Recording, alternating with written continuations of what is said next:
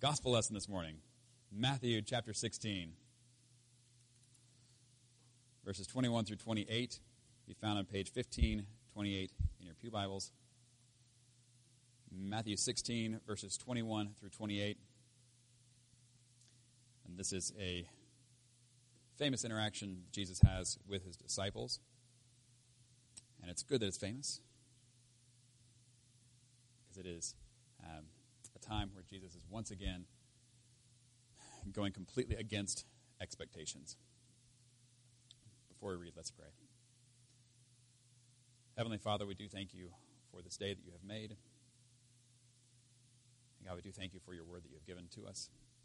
And we ask that you would help us to hear it this morning with our ears, with our minds, with our hearts. God, that you would speak to us this morning.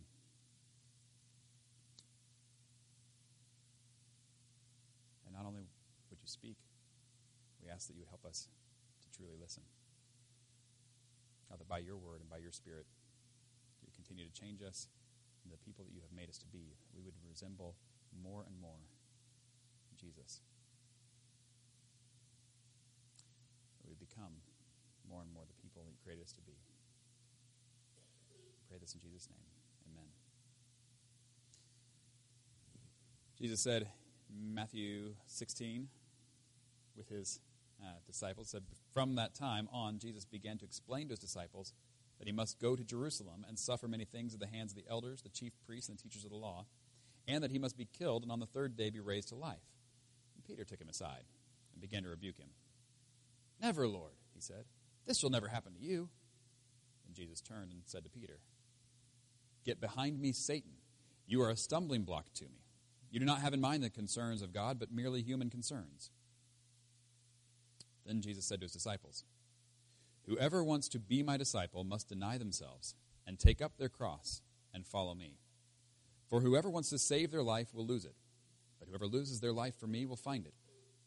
What good will it be for someone to gain the whole world yet forfeit their soul? Or what can anyone give in exchange for their soul? For the Son of Man is going to come in his Father's glory with his angels, and then he will reward each person according to what they have done. Truly I tell you, some who are standing here will not taste death before they see the Son of Man coming in his kingdom." And turning to our epistle lesson from the end of the letter to the Romans, when we get to the end of this letter, Paul has a lot of greetings to individuals that are named. And then, kind of in the middle of this, we have verses 17 through 20, where he says, "I urge you, brothers and sisters, to watch out for those who cause divisions and put obstacles in your way that are contrary to the teaching you have learned. Keep away from them. For such people are not serving our Lord Christ, but their own appetites. By smooth talk and flattery, they deceive the minds of naive people. Everyone has heard about your obedience, so I rejoice because of you. But I want you to be wise about what is good and innocent about what is evil. The God of peace will soon crush Satan under your feet. The grace of our Lord Jesus be with you."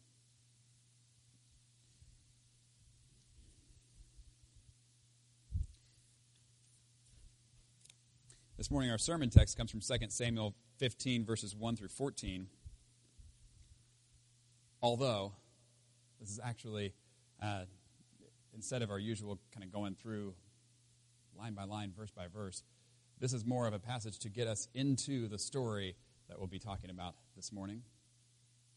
And it kind of comes midway through, but it's also, I chose this particular part of the story, one, because I think it's a good entry point into it, and two, because it's of the whole story, one of the few parts that's actually rated PG.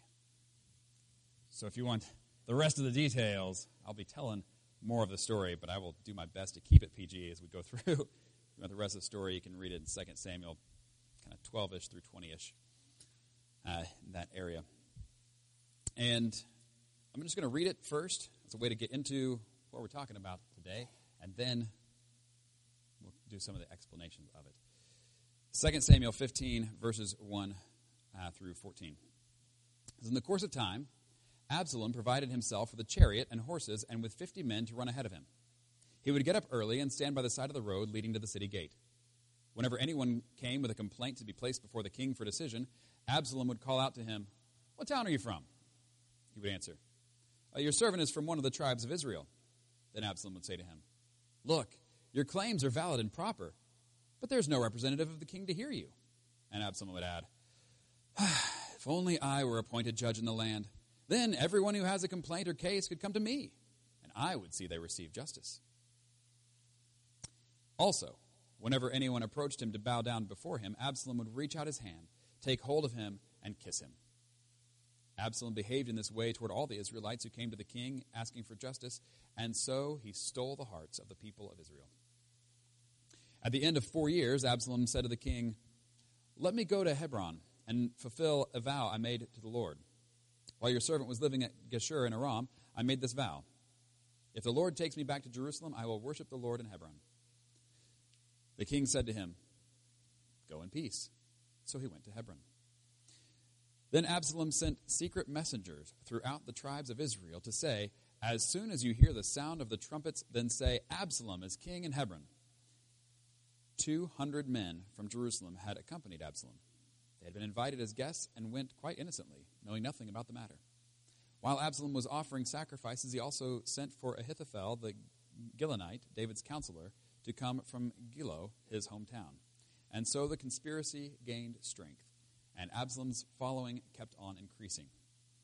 A messenger came and told David, "The hearts of the people of Israel are with Absalom." Then David said to all his officials who were with him in Jerusalem, "Come, we must flee, or none of us will escape from Absalom.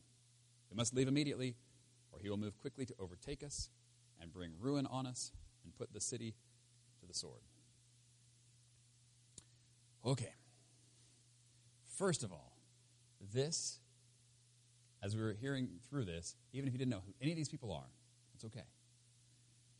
The story itself, as it plays out, you can see what's happening. No matter when this is in history, no matter where this is in the world, this is a situation that has played itself out thousands of times. You have somebody who's in charge, and somebody else decides they would rather be in charge. And so they start sort of this grassroots campaigning sort of thing, trying to win the hearts of the people so that then you can overthrow who's in charge, so then you can be the one in charge. That's happened over and over and over again.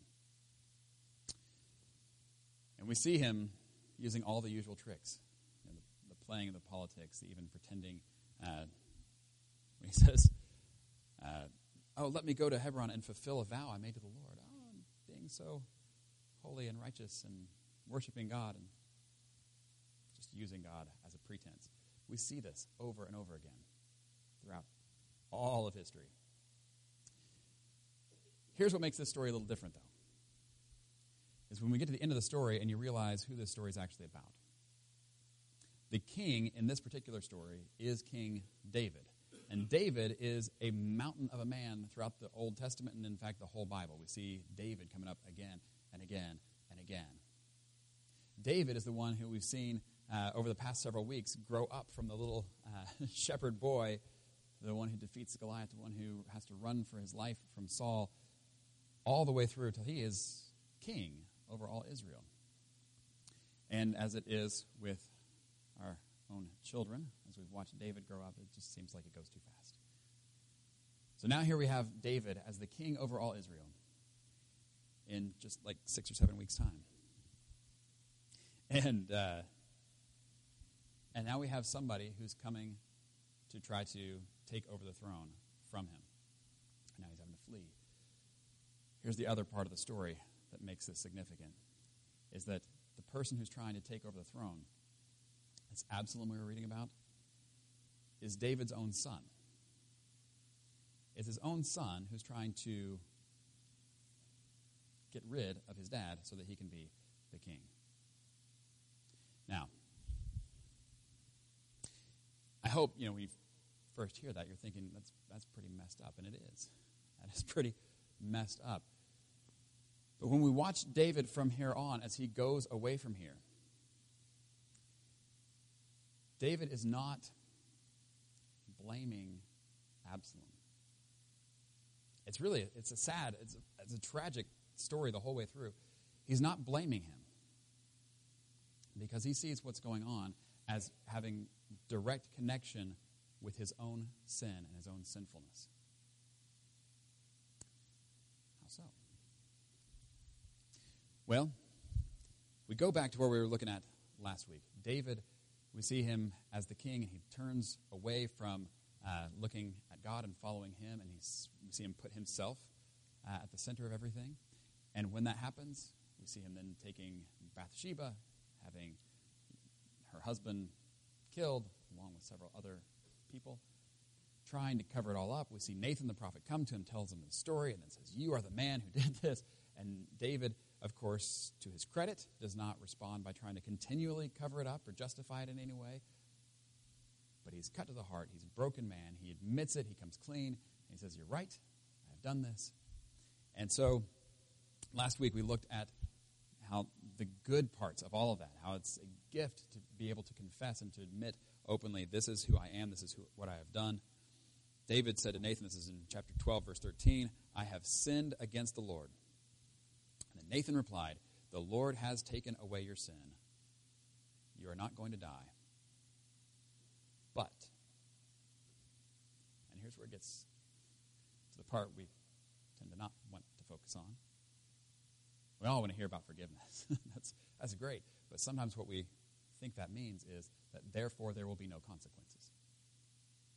And that's not the case. And that's one of the hardest parts of the whole rest of David's story, is that what he is living through now are the consequences of sin, of the sins individually and the sinfulness of his own heart.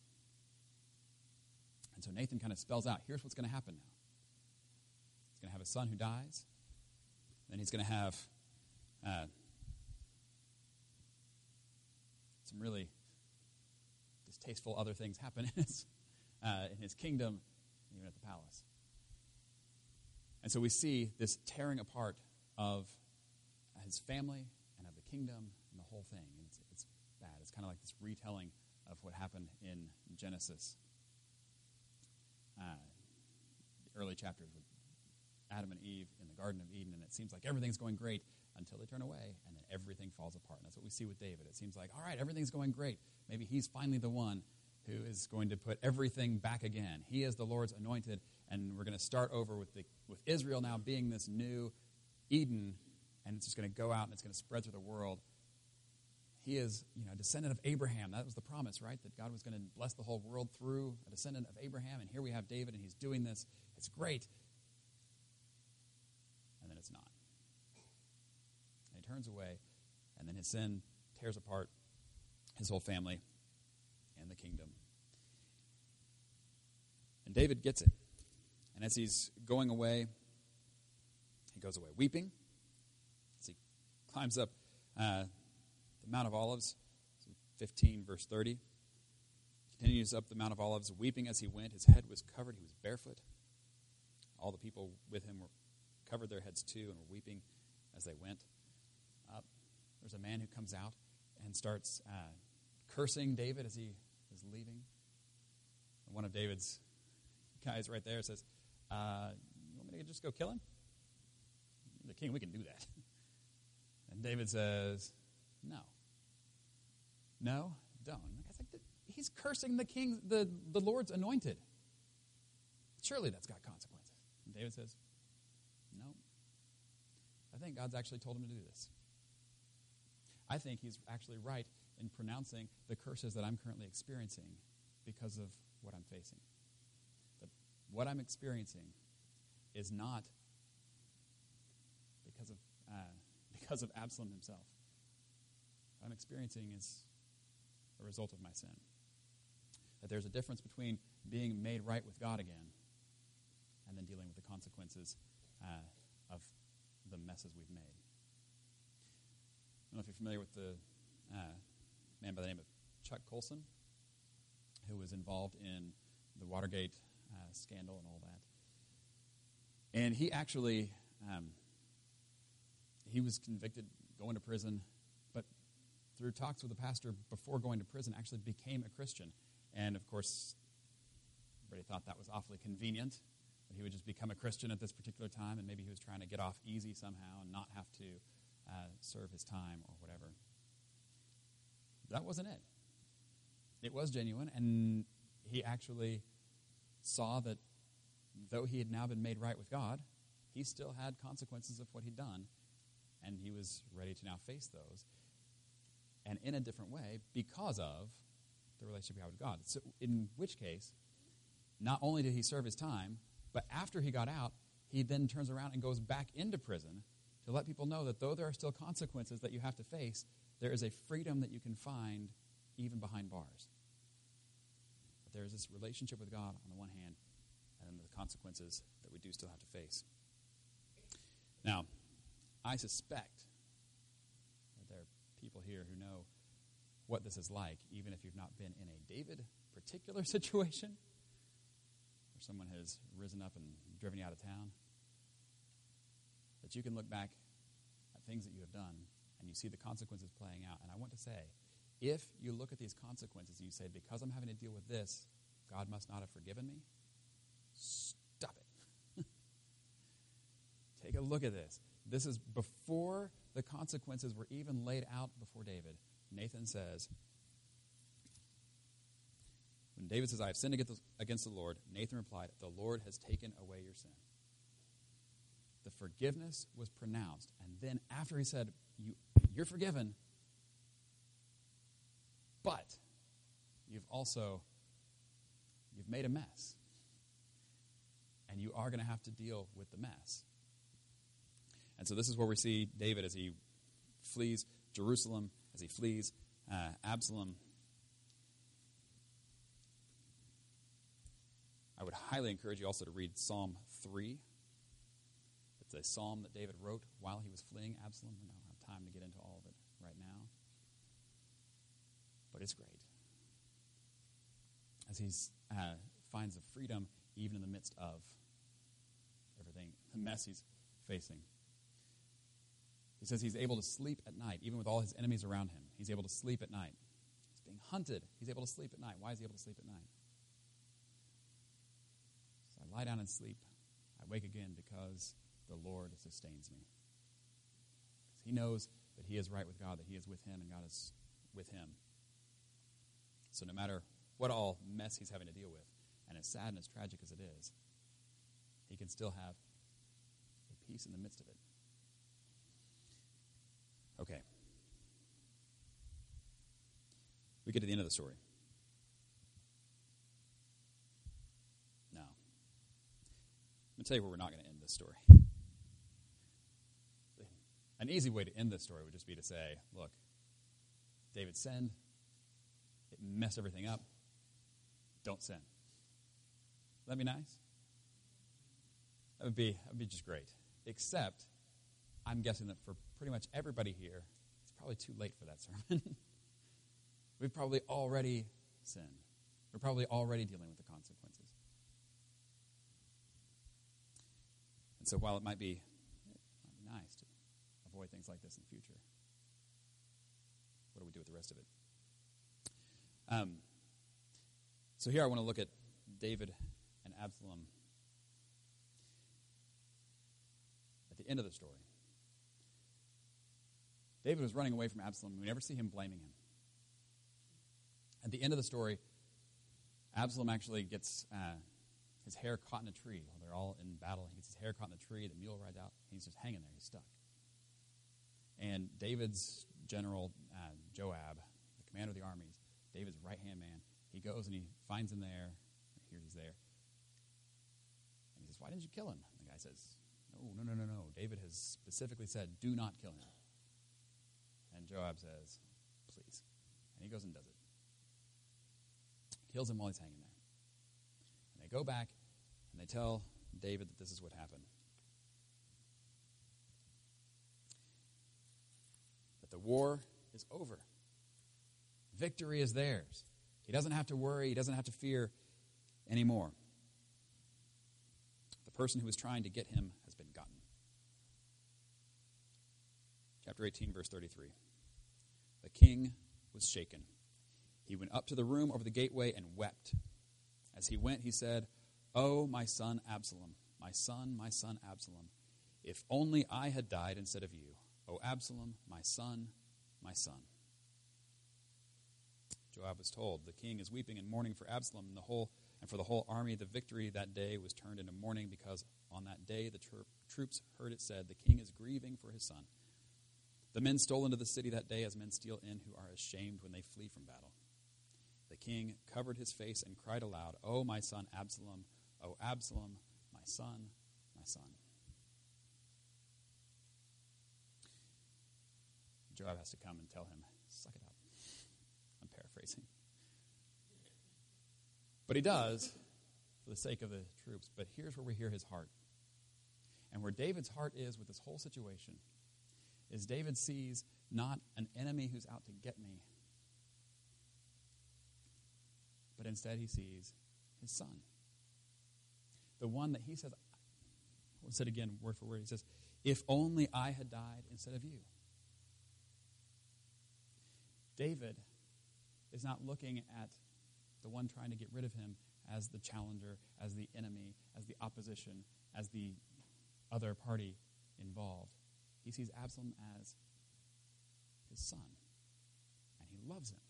He knows of the depths of his brokenness and his sinfulness, and he loves him anyway. And if you read the details of this story, there's a lot of details in here, reason that David would have to maybe be against Absalom.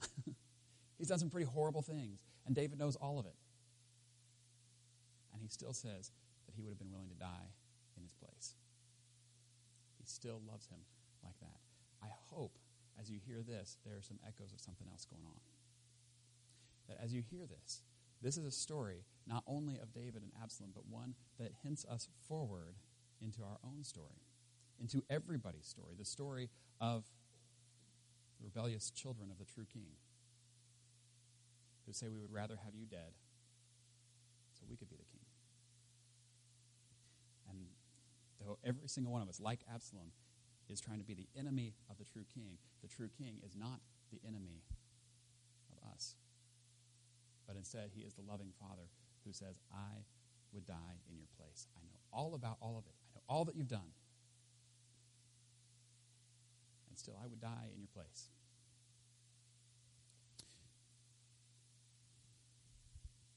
I'm reminded of Matthew 23 when Jesus says on the Mount of Olives, shortly before he dies in our place, it says, "Jerusalem, Jerusalem." That same sort of Absalom, Absalom sort of feel. "Jerusalem, Jerusalem, you who kill the prophets and stone those sent to you. How often I have longed to gather your children together as a hen gathers her chicks under her wings. You were not willing."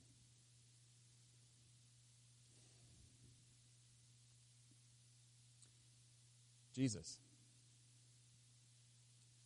treats us not as enemies, but as friends, as children. And we don't deserve it. And as we read through, what all Absalom has done, and we can go through there and pretty easily say, "Well, I haven't done that." But we've done plenty. We read the story of David and we see the messes that we've made. And if the end of the story were, sin messes things up, so don't sin, we would be left crushed under the weight of our own sin that we've already committed. The consequences we're already dealing with. The end of the story is not, "Don't sin." The end of the story is that in the midst of our brokenness, in the midst of our sinfulness, in the midst of even having to deal with the consequences we've already faced, that's not the end. That there is still love, there is still forgiveness, there is still hope, and there is still a relationship. One part I left out, because I wanted to end with it, is remember last week when Nathan came to David and instead of just saying, "Hey, here's what's happening," he told him a story, and then, "Hey, there was this guy and there's sheep and all this." And then after hearing the story and David thinks it's about somebody else, then Nathan tells him, "It's that was really about you." Oh. Well, it happens again. And this is in chapter 14, 2 Samuel 14. Joab sends a woman to David, a woman from Tekoa, to tell him a story, to try to get him to bring Absalom home at one point. And there's this line that she says in here. And then she turns it around on him again, by the way, and says, oh, this is your story, by the way. I think at some point David's going to figure out, I think all these stories are about me. Anyway, kind of like when we read this, we're like, I think all this is about me. Okay. But she says this line. She's like, water spilled on the ground which cannot be recovered, so we must die. But that is not what God desires. Rather, he devises ways so that a banished person does not remain banished from him. It's not what God desires that we die, but he devises ways so that a banished person does not remain banished from him. In a few moments, we are going to celebrate again, and we are going to remember again, because we so easily forget, how he devises ways, and he has provided the way so that as banished people, we do not have to remain banished from him, but that in our sinfulness, he died for us. One more verse.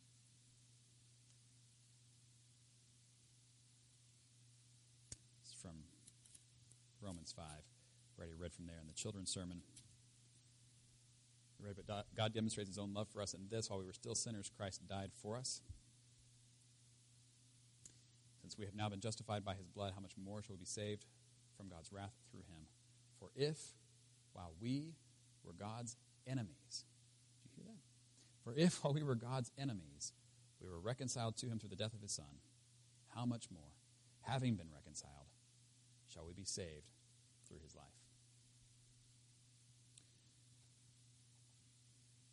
We have now come to the end of the series on the life of David. But it was not the end of David's story, and it's not the end of the story that God is telling. We will continue to hear again and again how God works through the lives of his people to make a way while we were enemies to save us. In the name of the Father, the Son, and the Holy Spirit.